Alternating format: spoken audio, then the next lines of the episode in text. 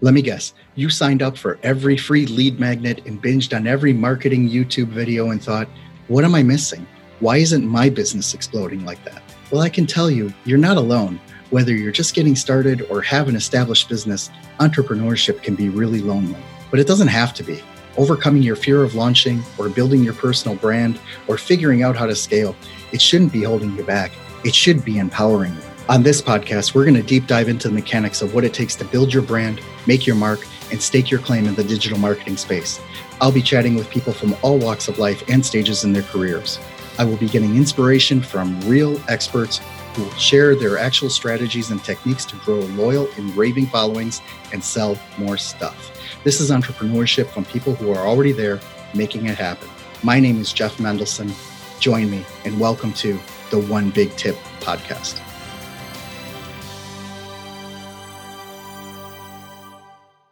Hello, everyone. Welcome back. My name is Jeff Mendelson, and this is the One Big Tip podcast. And today I am really excited to have with me Espree Devora. Espree is, yeah, exactly, right? Espree is the girl who gets it done. Yes. And is the founder of We Are Tech, a network of podcasts focused on tech and startup lifestyle, including We Are LA Tech, Hello Customer, and the Women in Tech podcasts. Espree, welcome to the show. So proud of my shows. Thank you so much for having me. I'm so excited, Jeff, to be here. This is cool. And I have so many big ideas. So I'm ready to get into it. And we're going to squeeze them all in. We're going to squeeze them all in here. So just as an aside, Espree and I have known each other for a number of years now. Yeah. We've been following each other's careers. And it's always been fun to see the new stuff that she is cranking out because she has a storied career and a great trajectory. And she's only getting started. So Espree, can you please take a few minutes and tell us a little about what makes you amazing? Oh my gosh. Well, thank you so much for the compliment, Jeff. And as I said, just for your community exclusively, I gave Jeff a link. So if you guys wanted to book one-on-one time with me, a 15-minute time slot, happy to help everybody. As Jeff mentioned, my background is in podcasting. I've been podcasting since 2013. I've produced over 700 episodes, championing people around the world. My Women in Tech podcast has featured women from over 100 countries. I've literally flown to Bosnia, flown to Kazakhstan, driven across the U.S., just the list goes on. And We Are LA Tech highlights LA Tech startups and talent. And then I have the Hello Customer podcast where I've interviewed large companies like Levi's and Zappos, how they deliver extraordinary customer experience.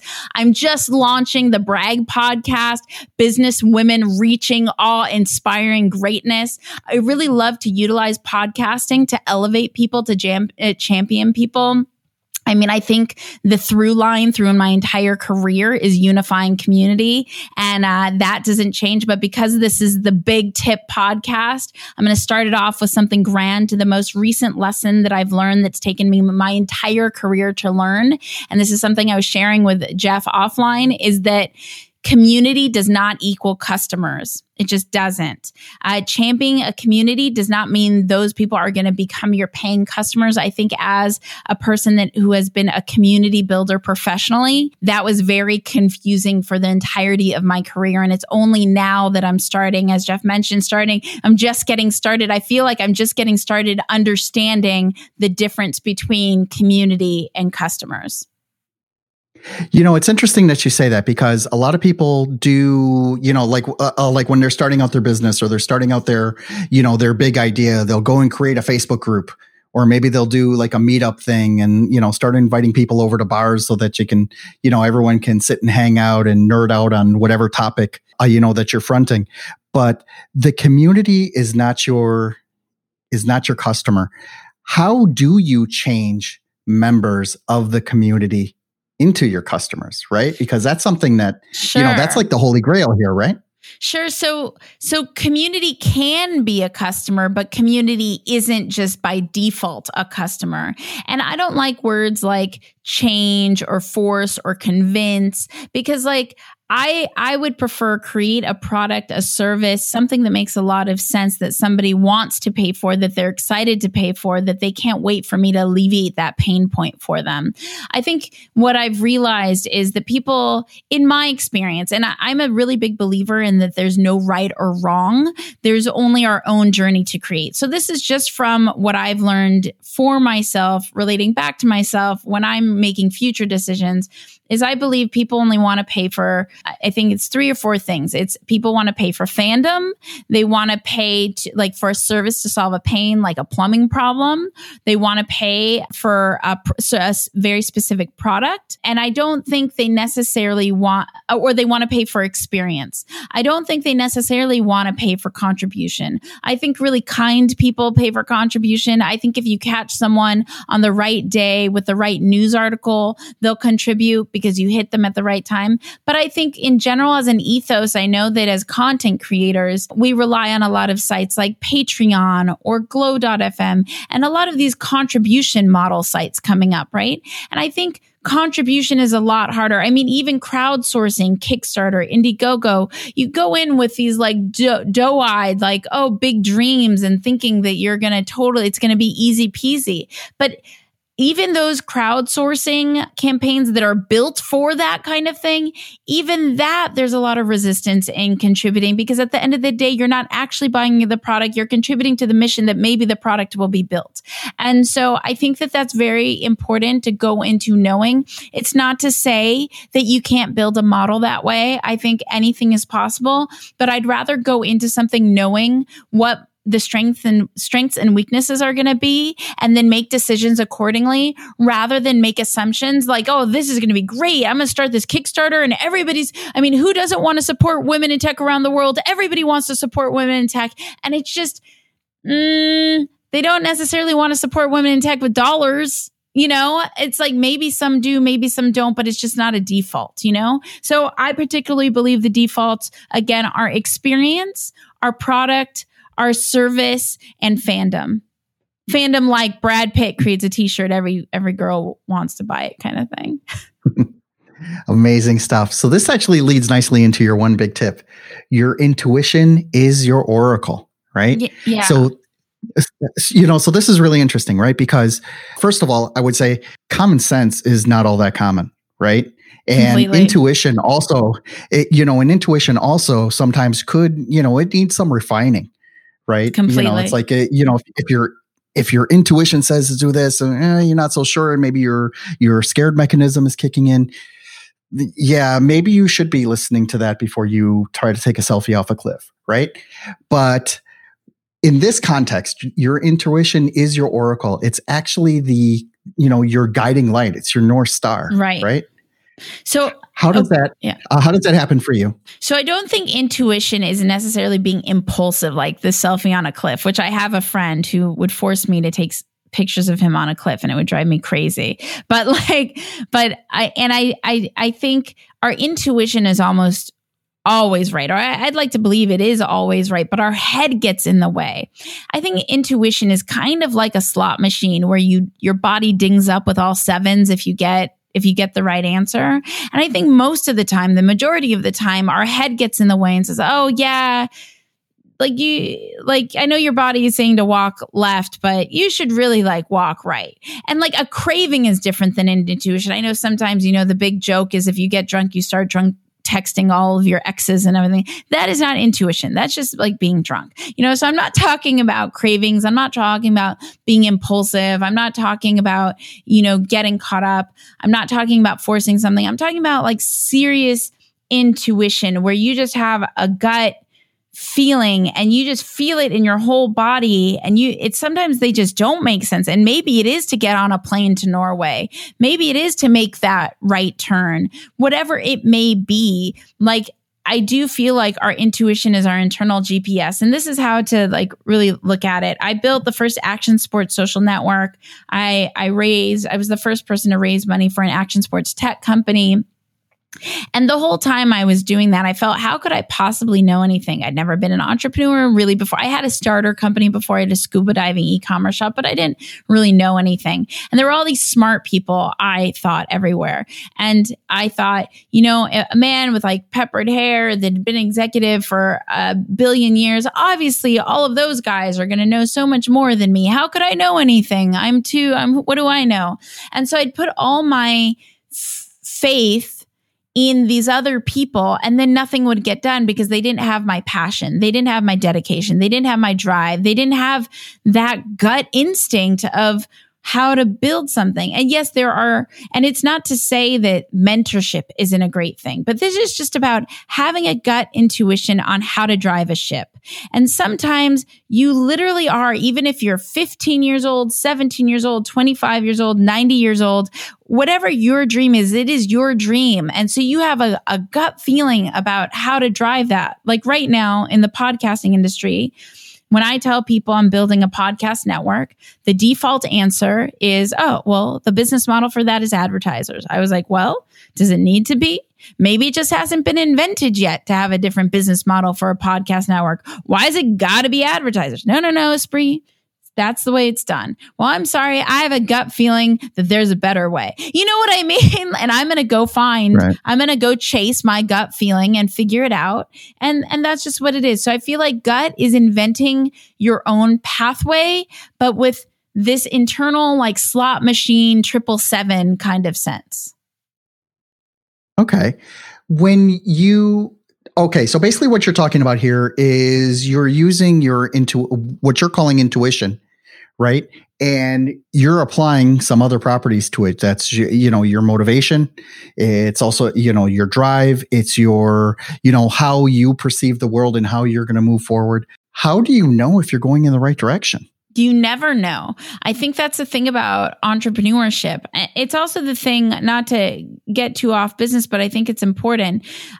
In mental health is like such a thing right now. We have this thing as a society where it's like, we believe like a person's going to like achieve happiness, or we're going to achieve happiness, and then we're perma happy for the rest of our lives. We'll never have a bad day again because we figured it out. We're like the Dalai Lama or something, right?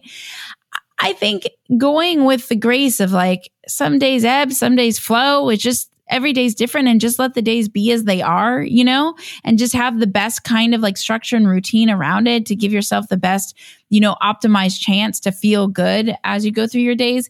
It's like entrepreneurship. You don't know whether you're going the right way or the wrong way. You could only do a series of experiments and go with the flow as they happen. And when something doesn't go right, then you shift a little bit, you accept it. But if you spend too much time hating on yourself that you went in the wrong direction or hating on the situation, that's not going to energize you to find solution. So what you want to do is you really want to stay focused on like, what is giving you energy? What, like, are you meditating? Are you drinking your water? Are you exercising? Are you taking the breaks you need? Are you surrounded by the right friendship group to empower you? Are the people that you're surrounding yourself by in general, are they people who make you stronger? Or do they lift you up when you're down? Like architecting your surrounding for success, that's how to empower yourself when you possibly are going in the wrong direction. But you can't know if you're going in the wrong or right direction. You just simply, I don't call marketing anymore. I call it a series of experiments. And then I let the experiments tell me, does it work or does it not work? If it works, I'll do more of it. If it doesn't work, I cancel it out. And there's no emotional attachment to it. And that's it. You know, when you call marketing, you're like, this needs to work. Everybody's got to contribute to the podcast. I have thousands and thousands of listeners around the world, and they must appreciate it. They've listened for 7 years now, and they're all going to contribute. And then I'm mad if they don't. You know what I mean? It's like, nah, it's like they listen for whatever reasons they listen to. And I learn more about the contribution model and how that functions. You know, it's just a matter of fact all the time.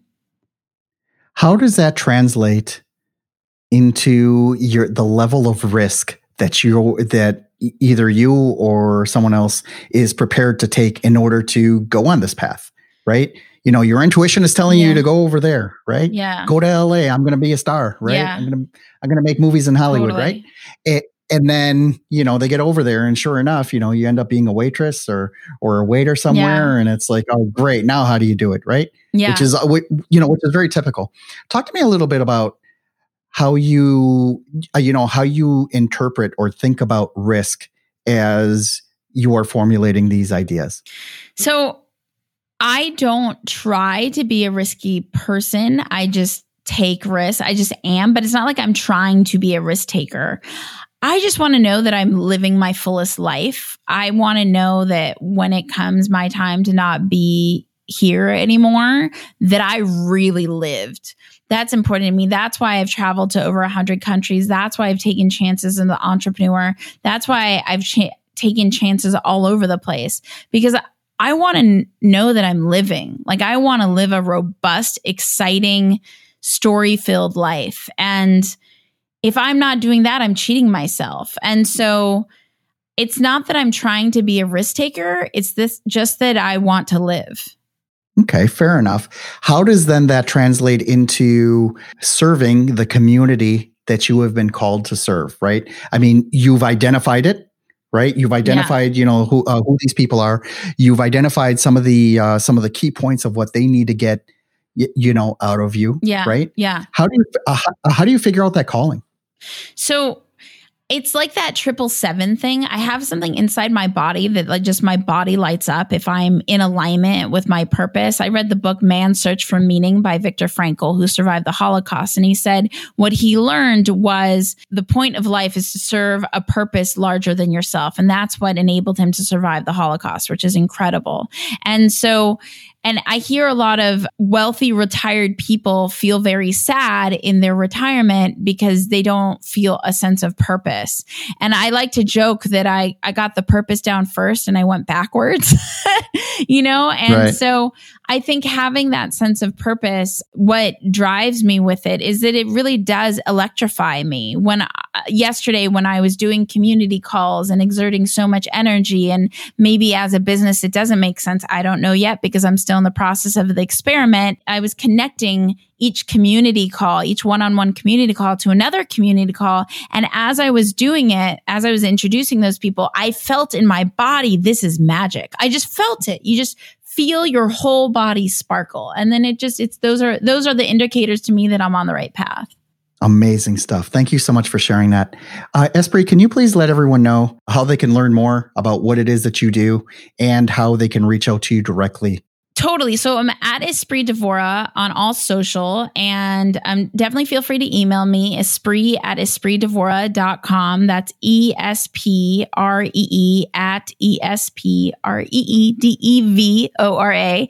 And then we created that link, and I don't have it in front of me, but Jeff has a Cambly link that you'll find in the show notes that you could book a 15-minute call with me, and just one-on-one call. And there's no strings attached. I'm not hireable, so you can't hire me for something. It's just to be supportive of your journey. Amazing stuff. Thank you so much for being so generous with that. Sure. Espree, this was a lot of fun. I really appreciate you taking the time today. I love that I've been on the show. Thank you so much, Jeff. We've been trying to make this happen for a while, so it's such a treat. Thank you.